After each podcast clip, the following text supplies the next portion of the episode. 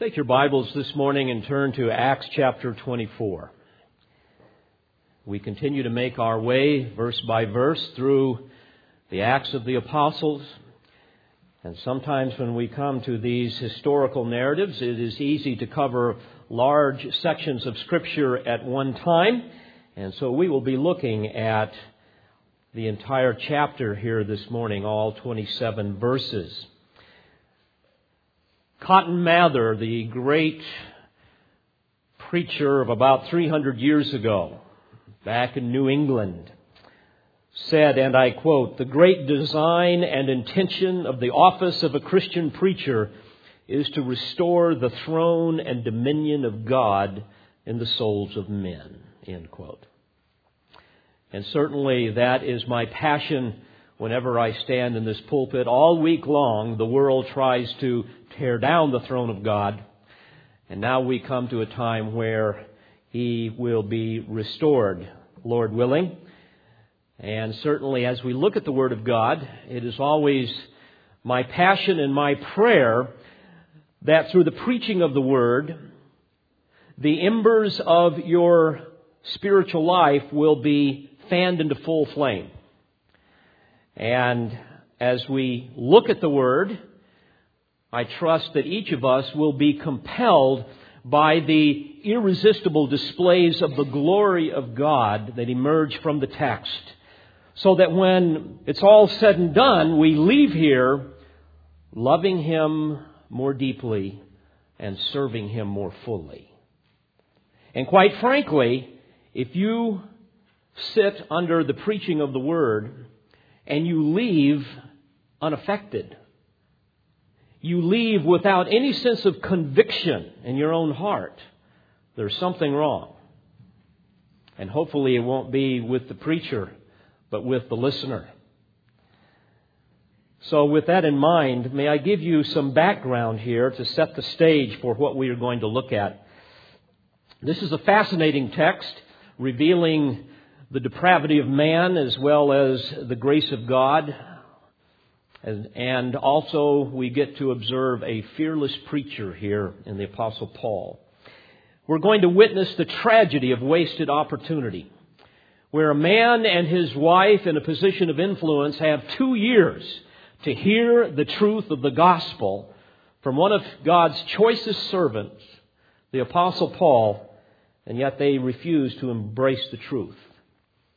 Like so many people today, they prefer the fleeting pleasures of the world rather than the glories of heaven. They love their sin more than they love the only God who would forgive that sin. They prefer darkness over light because their deeds are evil. We're going to see that today. We're going to see a wicked leader who sat in an undeserved seat of judgment to pronounce some kind of sentence on God's man, and yet the judge, not the prisoner, ends up trembling. Thus, I've entitled my discourse to you this morning, The Prisoner and the Trembling Judge. And, as I alluded to earlier, we're going to see a preacher who boldly preaches the truth regardless of the audience. Unlike the modern preacher that strains to address the felt needs of his audience, Things like self esteem and financial peace and purpose in life and success and so forth.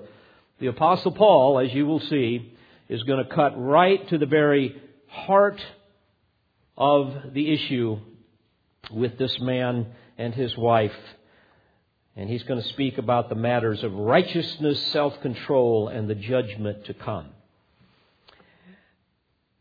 As we examine this very fascinating text, I wish to focus on four themes that I believe reveal various doctrinal truths as well as practical applications to our lives.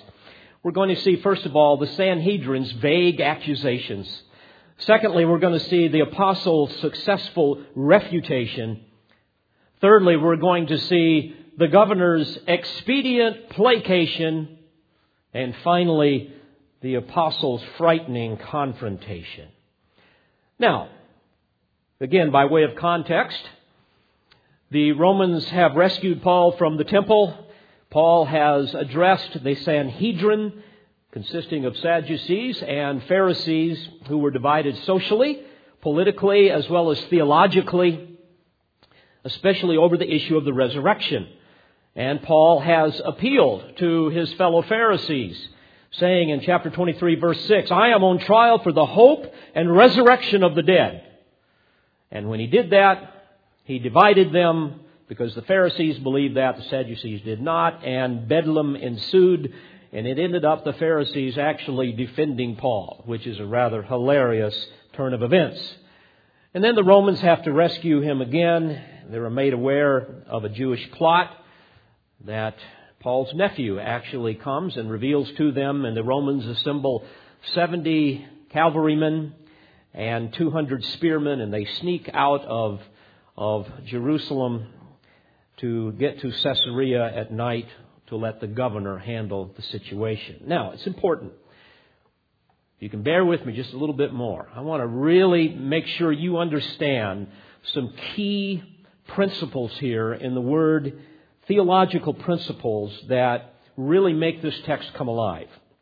Friends, you must understand that the Pharisees in that day were much closer to Christianity than the Sadducees.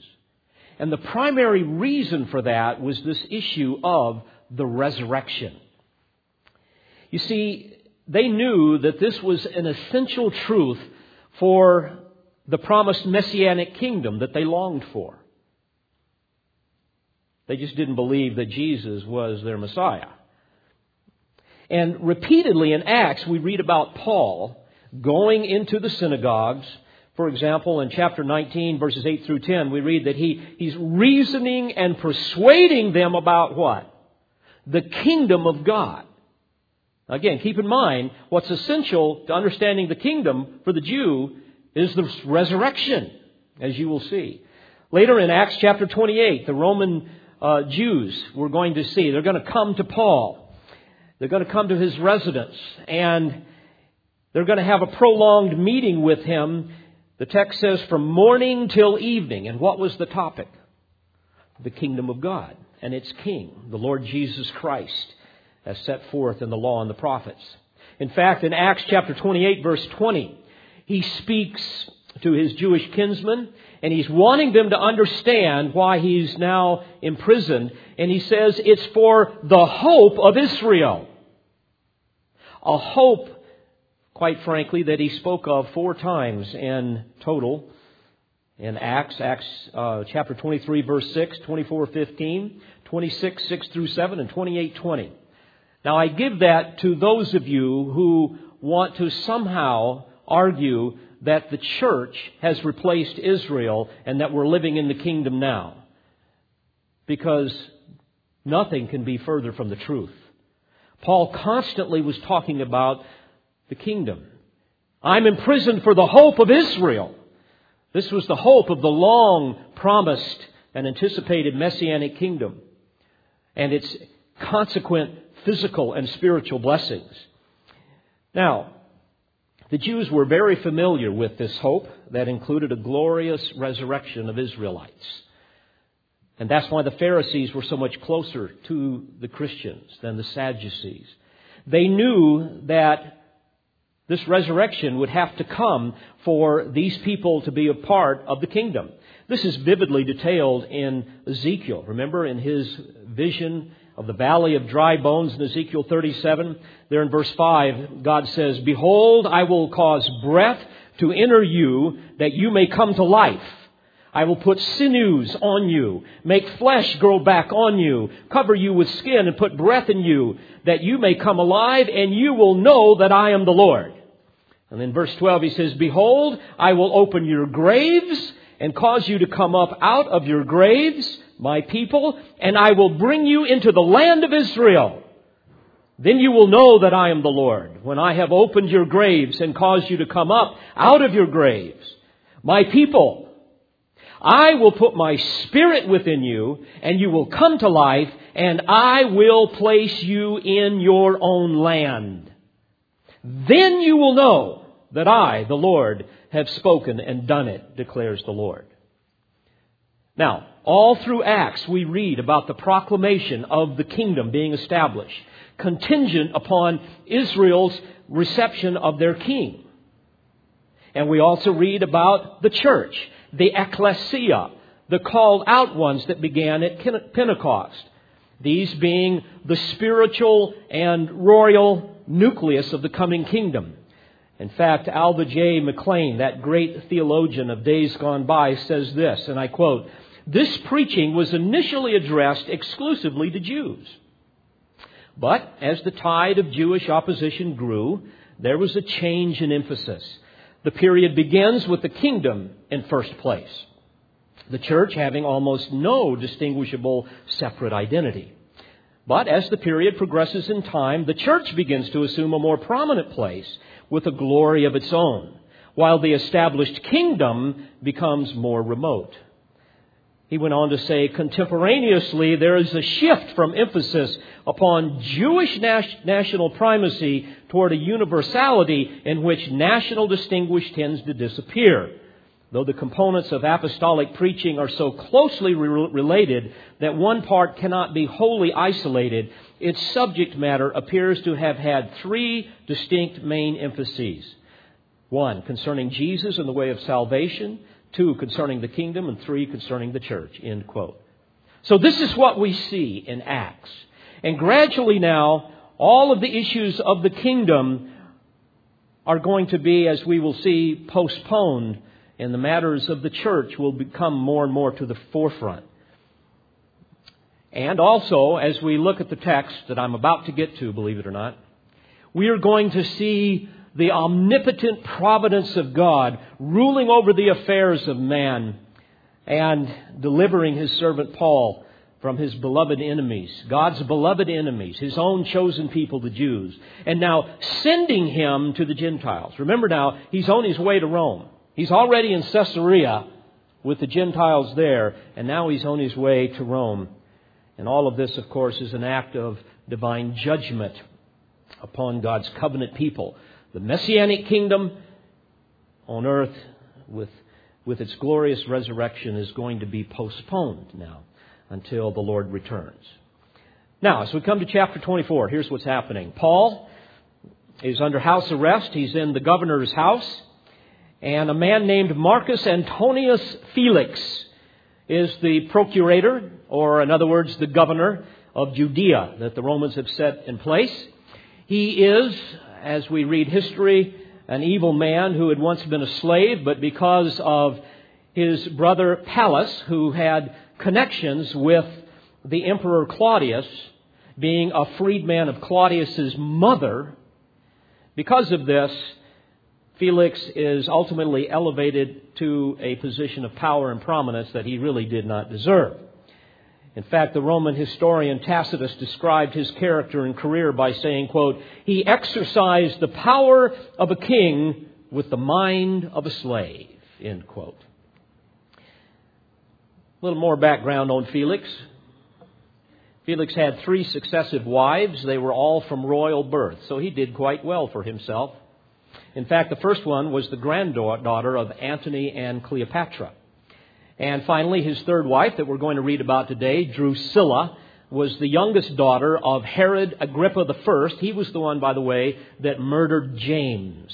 So she grew up in a home that understood Christianity. And that's going to be an important feature in understanding the text this morning. In fact, her great uncle was Herod Antipas that slew John the Baptist and her grandfather was Herod the Great, and you will recall he was the one that tried to kill all of the infants in Bethlehem.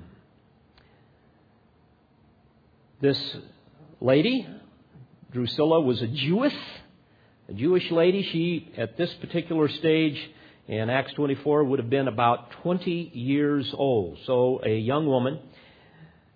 In fact, we know that when she was only 16, she had been betrothed to the king of Emesa, which was a petty state of Syria. But Felix came along and used a magician to convince her to leave him and to come live with Felix. And so she became his wife instead. But dear friends, despite his lowly beginnings and his fortuitous advancement, we can see that he was God's man for this particular time in history. Eventually, we also know that his cruelty in handling various uprisings so infuriated the Jews that ultimately he was removed from office and was replaced by a man named Festus. So, we come to chapter 24. And we look, first of all, at the Sanhedrin's vague accusations. Evidently, they've been summoned now to Caesarea from Jerusalem to press charges. Verse 1 After five days, the high priest Ananias came down with some elders with an attorney named Tertullus, and they brought charges to the governor against Paul. Now, this man must have been an expert in Roman jurisprudence. You see, the Sanhedrin knew that they really had no case against Paul. In fact, the Asian Jews, you will recall, who knew Paul from back at Ephesus and other places, they were the ones that first initiated all of the hostilities against Paul, and they're not even showing up here. And so the Sanhedrin knew that they were running a real risk in making charges that could be reversed against them, and them being the ones that could be accused of starting the riots. The text goes on to say, after Paul had been summoned, Tertullus began to accuse him, saying to the governor, Since we have through you attained much peace, and since by your providence reforms are being carried out for this nation, we acknowledge this in every way and everywhere, most excellent Felix, with all thankfulness. Blah, blah, blah. Ridiculous flattery, not a word of truth in any of it. He was as disingenuous as he was manipulative. Welcome to the world of politics. And as we go on, we see in the middle of verse 2 the accusations, the vague allegations. Since we have through you attained much peace, and since by your providence reforms are being carried out for this nation, we acknowledge this in every way and everywhere, most excellent Felix, with all thankfulness, but that I may not weary you any further, I beg you to grant us by your kindness a brief hearing, for we have found this man a real pest, and a fellow who stirs up dissension among all the Jews throughout the world, and a ringleader of the sect of the Nazarenes. And he even tried to desecrate the temple. And when we arrested him, and then we arrested him. And we wanted to judge him according to our own law, but Lysias, the commander, came along and with much violence took him out of our hands, ordering his accusers to come before you. And by examining him yourselves concerning all these matters, you will be able to ascertain the things of which we accuse him. And the Jews also joined in the attack, asserting that these things were so. All right, there's no eyewitnesses, but here are the allegations. Number one, in the eyes of the Jews, this guy's a real pest. All right? Boy, that's a real biggie, isn't it? Secondly, he stirred up unrest among the Jews worldwide. Thirdly, he was a ringleader of what they considered to be a Jewish sect. And then fourth, he tried to desecrate the temple. But dear friends, this betrays what they were really all about. Really, what they were saying to him is look, just hand this guy over to us and we'll take care of this for you. We know this is, this is a difficult thing to rule on after all. We're sure you will agree that this really falls within our jurisdiction, not yours. Now, I find it interesting, by the way, how many times in Acts the Holy Spirit records the malicious, slanderous, deceptive accusations of the Jews against Christians. And in every case, the opposite is true. And repeatedly, we see that the Christians never become revolutionaries, they never become anarchists, they are never scheming against the, the ruling authorities, whether it be the Jews or the Romans. But they're always the villains in the eyes of the world, when in reality they're the victims. The reasons why, by the way, Christians don't do this is our commission is to go and make disciples, not make governments. So they spin the truth in their favor, even implying that Claudius Lysias, the Roman commander, acted inappropriately. You know, as I was thinking about this, I thought, how many times we tend to spin things to our own advantage. And that's what's going on here. Just think of the last time you were offended by somebody. And if you're brutally honest with yourself, think about the subtle ways you kind of did your own little spin on the truth. You're hopelessly biased in your own favor as you try to demean someone else. The process goes something like this. First of all, you, you, you have to exaggerate some real or perceived sin or offense. And then you have to go on a witch hunt with this person or this group, whatever the case may be, to find more fault. Now, there's really no effort to go and hear both sides or to be fair minded or to get the facts or uh, to be kind and merciful and conciliatory. Oh no, we can't have that. But rather what you do is you stack charges. You know how it works. One thing after another. And typically those charges are based on innuendo and, and gossip and perception, but very seldom on solid facts. And then very quickly, some unsuspecting soul that doesn't realize he or she is being scrutinized turns from kind of a, a mild offender to an axe murderer, and they don't even know it. And the character assassination is in full swing now, and the accuser continues to distort the truth based upon unfounded suspicions and biased opinions, and they fan the flames typically of their hatred and justify their vengeance all the while trying to recruit others to join with them. Sound familiar? I've been guilty of that. You have too. Never choosing to believe the best, but rather we tend to choose to believe the worst. We hear what we want to hear. We don't go to these people and in privacy seek for clarification and, if necessary, confrontation and, and, Lord willing, reconciliation, but instead we choose accusation. We choose insinuation, castigation, defamation, and ultimately separation. We see this all the time in partisan politics, don't we? This is very dynamic. And friends, sometimes it happens in our marriages, sometimes it happens in our families, sometimes tragically it happens in our churches. We expect this from non Christians, but it should never happen with true believers, but sometimes it does. So this is what's going on here. And we see this venomous hatred now directed toward the Apostle Paul, ultimately from the father of lies himself. Now let's look at the apostle's successful refutation, beginning in verse 10. When the governor had nodded for him to speak, Paul responded, Knowing that for many years you have been a judge to this nation, I cheerfully make my defense, since you can take note of the fact that no more than 12 days ago, I went up to Jerusalem to worship. Neither in the temple, nor in the synagogues, nor in the city itself did they find me carrying on a discussion with anyone or causing a riot. In other words, during this whole time, I wasn't even talking with anybody, much less causing a riot. There's no eyewitness to any of this. He goes on to say, Nor can they prove to you the charges of which they now accuse me. But this I admit to you, that according to the way, in other words, Christianity, which they call a sect, I do serve the God of our fathers, believing everything that is in accordance with the law and that is written in the prophets.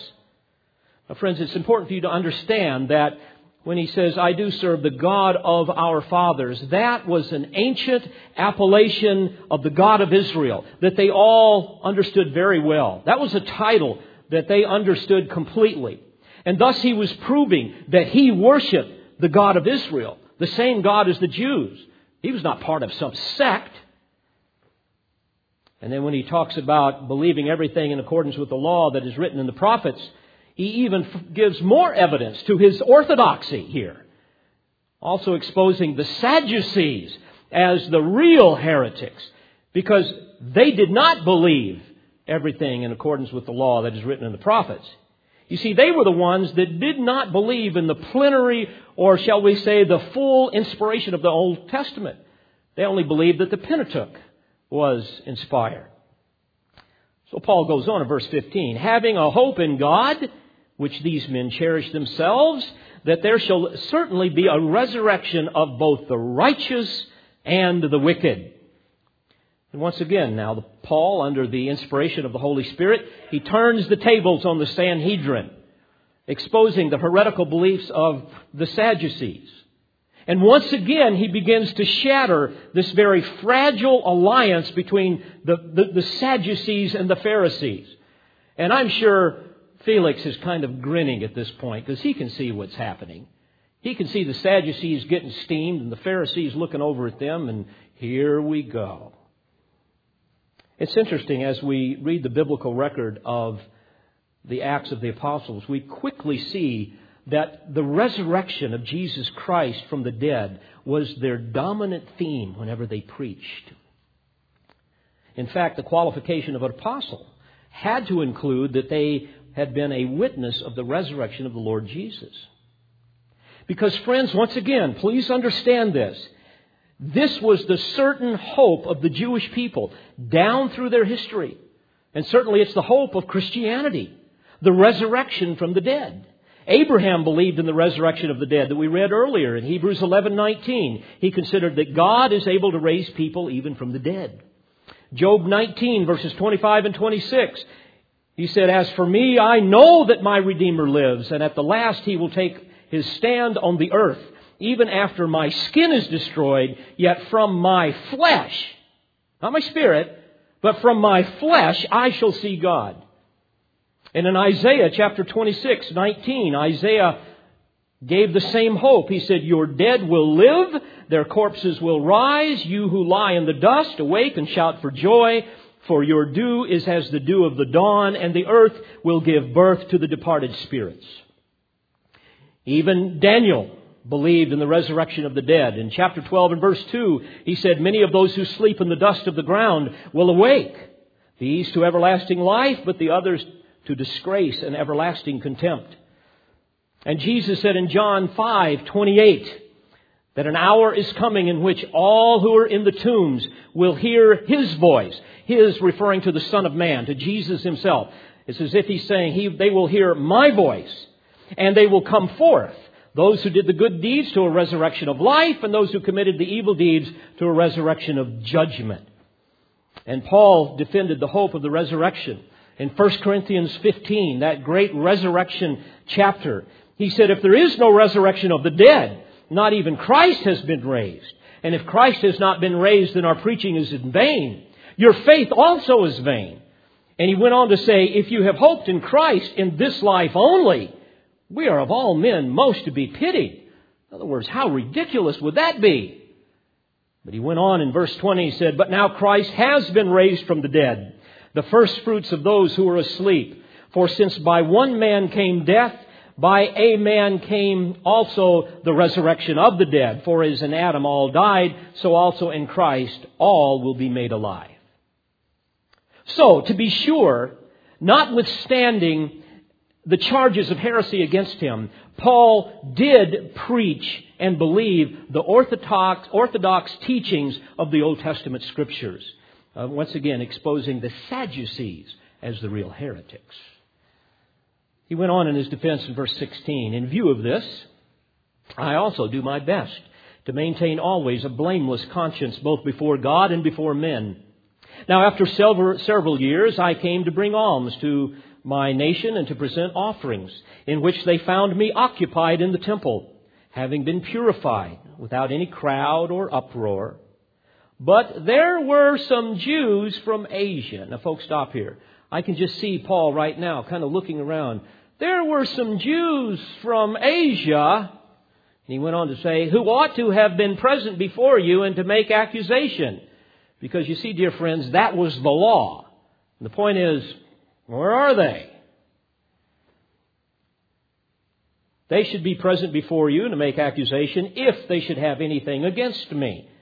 Or else, let these men themselves tell what misdeed they found when I stood before the council, other than for this one statement which I shouted out while standing among them. And here it is. For the resurrection of the dead, I am on trial before you today. Bottom line, what Paul was saying is there is absolutely no substance to these accusations being brought against me. These Jewish leaders simply despise my theology. because, quite frankly, it exposes their hypocrisy and it places in jeopardy their position of power and influence. And quite frankly, and Felix, you know this is true, it threatens their legalized extortion among the Jewish people. That's all that's going on here. Well, all of this placed Felix in a very precarious situation. He's now on the horns of a dilemma, and here's why. Obviously, he could see through the ridiculous allegations under Roman law. There, there, there, was nothing here you could charge Paul with. There was nothing of any substance. But he was afraid of somehow infuriating the Jews. He didn't want an uprising from the Jews. That would look very bad for his political resume. It might even cost him his job. So, like most good politicians, what does he choose? He chooses expediency over morality. he chooses convenience over justice. And in order to placate the Jews, notice how he rules, and this brings us to my third little point in this outline the governor's expedient placation. Beginning in verse 22. But Felix, having a more exact knowledge about the way. Let me stop there for a second. In other words, we are told here that he understood the teachings of Christianity. And I'm sure a lot of that was from his wife Drusilla and her family, who had killed so many of its leaders. So Felix, having a more exact knowledge about the way, put them off. In other words, the Sanhedrin, saying, when Lysias the commander comes down, I will decide your case. You see, this was a very convenient thing for him to do since the Sanhedrin had implicated Lysias in this whole matter in their prosecution. So he says, when, when he comes down, I will decide your case. Then he gave orders to the centurion for him to be kept in custody and yet have some freedom and not to prevent any of his friends from ministering to him. Well, obviously, Felix was more concerned with his own political future than he was for justice. He had to protect this Roman citizen, namely Paul, because he hadn't violated any law, Roman law. He had to also curry the favor of the Jews rather than antagonize them, so he puts the whole thing off. Let's just kind of, you know, wait for a later time. But we're also going to see that he also wanted to hold out for something a bribe. This guy was corrupt to the very core. But what Felix did not understand, and we must never forget this, dear friends, what he did not understand is that a sovereign and merciful God was ultimately ruling over all of these matters, including bringing Paul into his very household to present the truth of the gospel to Felix and to his wife. But ultimately, God was ruling in an effort to fulfill what he had promised, namely that eventually Paul would go and serve the Lord in Rome itself. And so, for two years now, Felix and his wife Drusilla are going to hear the truth of the Word of God from the Apostle Paul. And this brings us to our final scenario in this fascinating saga. Finally, the Apostle's frightening confrontation. Notice in verse 24. But some days later, Felix arrived with Drusilla, his wife who was a Jewess, and sent for Paul and heard him speak about faith in Christ Jesus. And as he was discussing righteousness, self control, and the judgment to come, Felix became frightened and said, Go away for the present, and when I find time, I will summon you. At the same time, too, he was hoping that money would be given him by Paul Therefore, he also used to, used to send for him quite often and converse with him. But after two years had passed, Felix was succeeded by Porcius Festus and wishing to do the Jews a favor, Felix left Paul imprisoned. As I look at this text, it is intriguing to me that there is never once a hint of Paul complaining. You never hear him moaning and groaning that somehow God is not fair. Instead, you see a man that is content in all things. He had learned a very important lesson that we should all learn. And that is that God often decrees delays in our life to dispense His grace. Such was the case with Felix and Drusilla. And I want you to notice something in verse 24. They asked Paul to come and speak with them. It says, about faith in Christ Jesus. And then it went on to say, and he explained to them how God wants them to feel fulfilled in their life.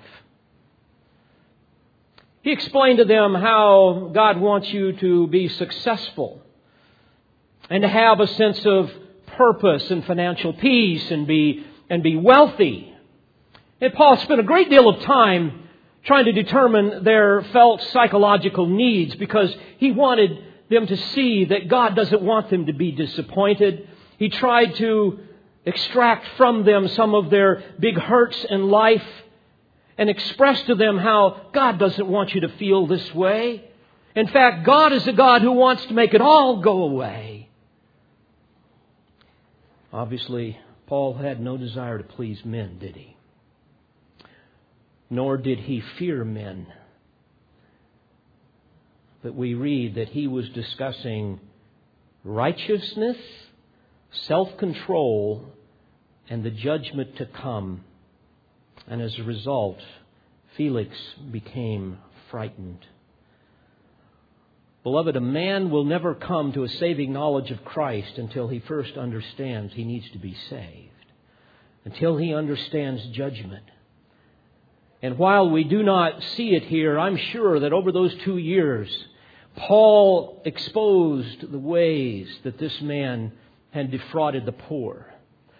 I'm sure that by the power of the Spirit of God, he, can, he could look into that man's eyes and remind him how he had tortured the innocent. Remind him how he had preferred bribes over justice. And how he had slavishly served his own lusts in every imaginable way. His lust for sex and power and prestige and wealth. There was never a fleeting thought in the apostle's mind that he needed to be seeker sensitive or somehow contextualize the message to, to address the felt needs of his audience. That's why Paul said, I am not ashamed of the gospel. Why? Because it is the power of God unto salvation.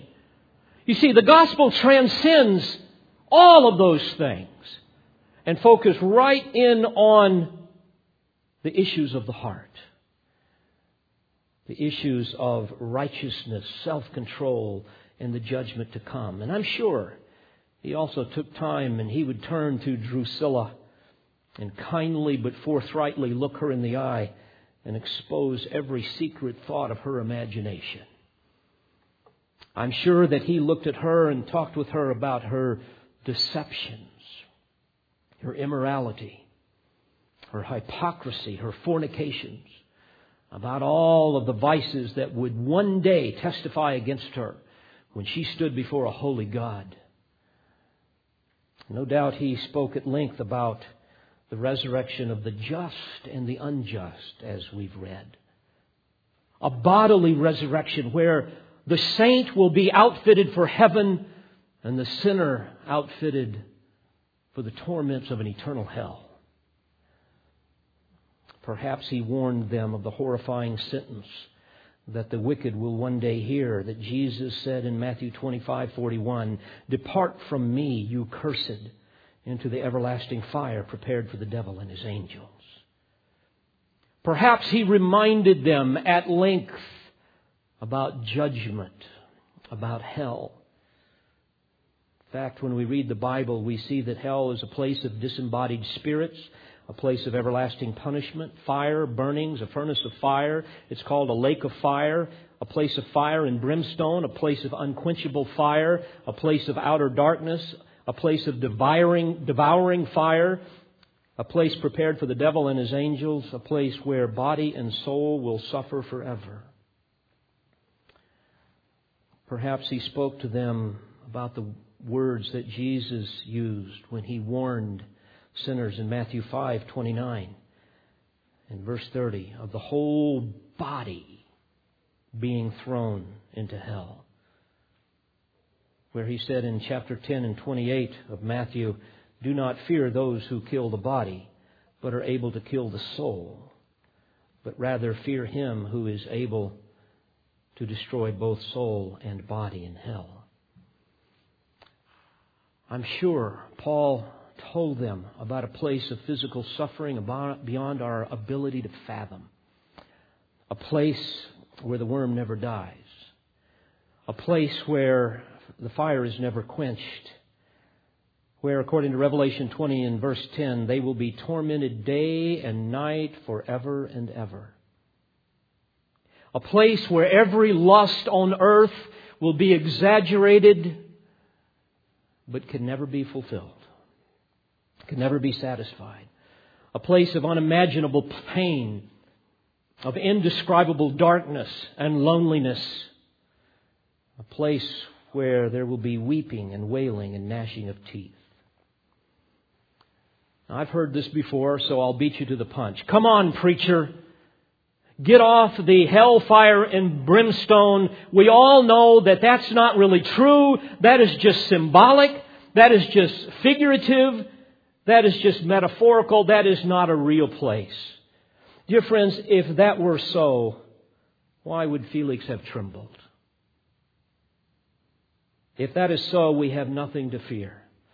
Let's just all eat, drink, and be merry, for tomorrow we die and we just kind of cease to exist. There's no consequences to sin, so let's just all live it up. But, friends, hell is as real as the holy God that has prepared it. That's the bad news. The good news is for those who have been saved by the blood of the Lamb, it is a place that holds no fear. It is a place where they will never be.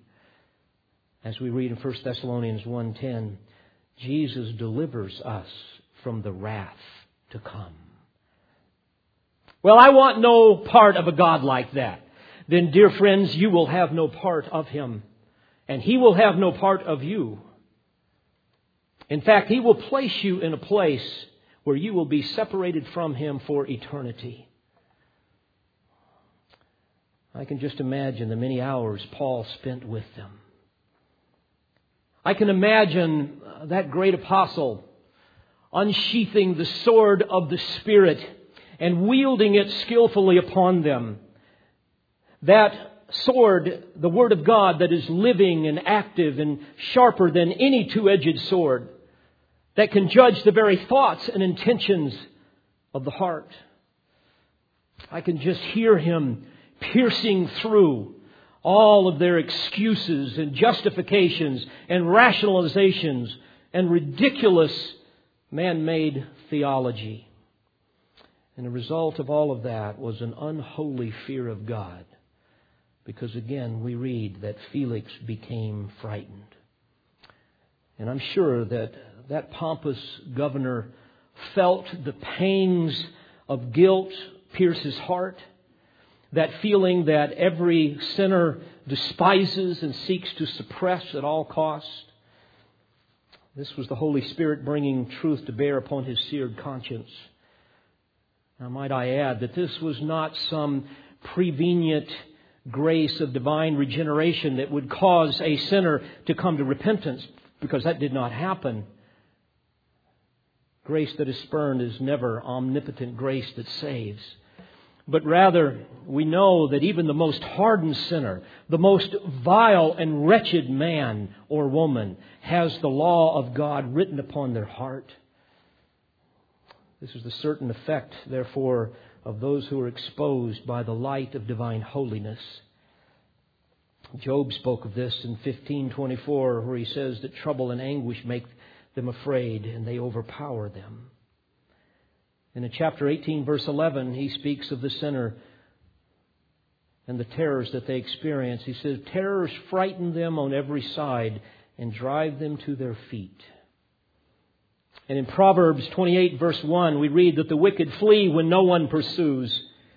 And in Proverbs 127, we read that their terror comes like a storm and their destruction comes like a whirlwind when distress and anguish come upon them. And in Proverbs 10:24 he describes it as the fear of the wicked that will come upon them. Dear friends, this was uh, the fear of divine judgment that terrified people all through redemptive history. We read about it, for example, with Adam. Remember when he was in the garden after he sinned? We read in Genesis 3:10 that he heard the voice of the Lord and was afraid because he was naked and he hid himself. This is what Saul experienced when, remember, the prophet Samuel came and confronted him over his sin. And in 1 Samuel 28, we read that immediately Saul fell length, full length on the ground and was dreadfully afraid. And there was no strength in him for he had not eaten food all day or all night. This was what Haman experienced when the text says in Esther 7 and verse 6 that he was terrified. And it says the adversary and enemy, Esther says the adversary and the enemy is this man, this wicked man, Haman.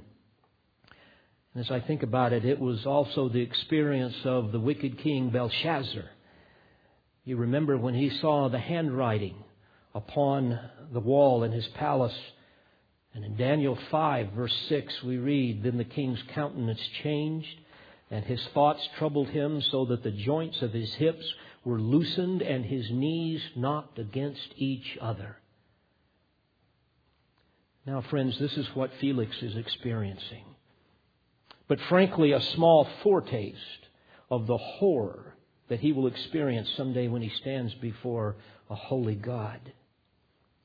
But I want you to notice his tragic response. Verse 25 Go away for the present, and when I find time, I will summon you. What a tragic statement. And yet, what a common one. How common for people to hear the truth about their sin and the Savior, the only Savior who will forgive their sin and then dismiss it outrightly or foolishly think that that judgment will never happen. It will certainly never happen to me. Or, like Felix, and say something like, you know, I'll consider it at another time. This bothers me. There is time enough.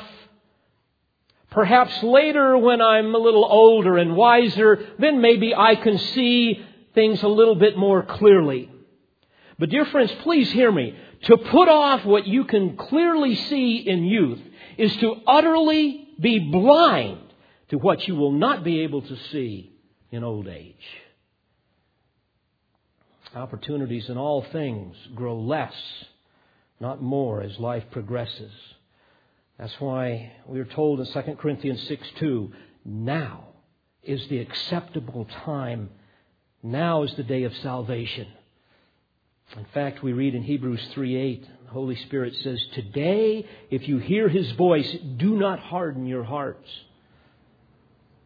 And friends, please hear this. As, as life goes on, the noise of the world will gradually drown out the Spirit's warning. And every man and woman who has ever perished in their sin had a last warning. Maybe this is yours today. I don't know. But you should treat it as such. Felix trembled. But you know what is even worse than that? Is for someone to hear the warning of divine judgment and not tremble. That is the scariest of all. Because that is a sign of divine abandonment.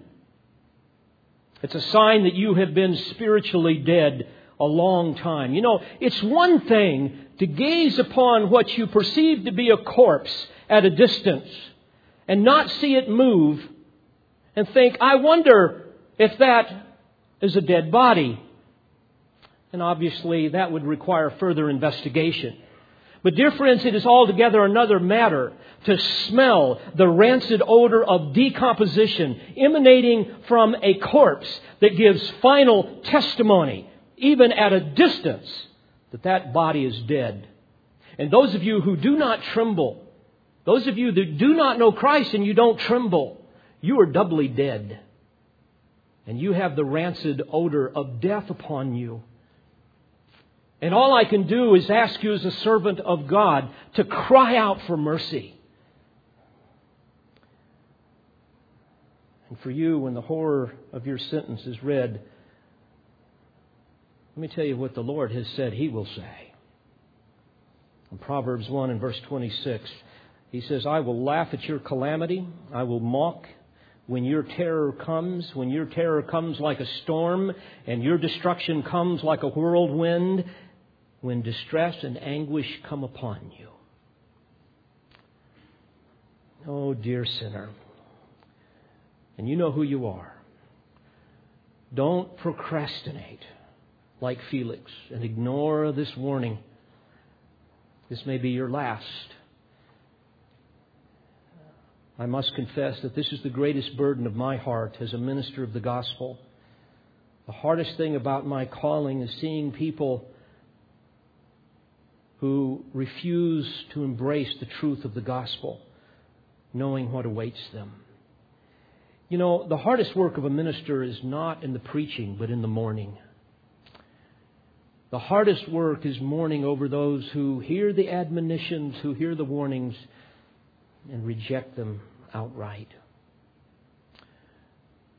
You can laugh at me, you can mock me, you can even hate me. But what I share with you is the truth based upon the Word of God. And I just pray that you will not neglect the grace of God that's being offered to you even today. Let's bow our heads together.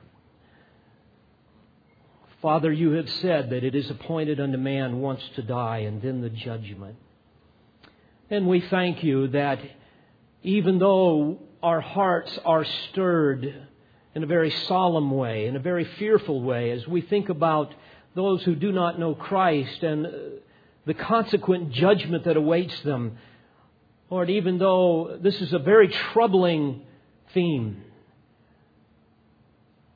it provides for us, with its dark and stark contrast, the glorious light of the gospel of grace. Lord, how I pray that if there be any sinner within the sound of my voice, that they will run to this light that exposes them and cry out for that undeserved mercy that can be theirs. Lord, we thank you for the gospel. We thank you for your love.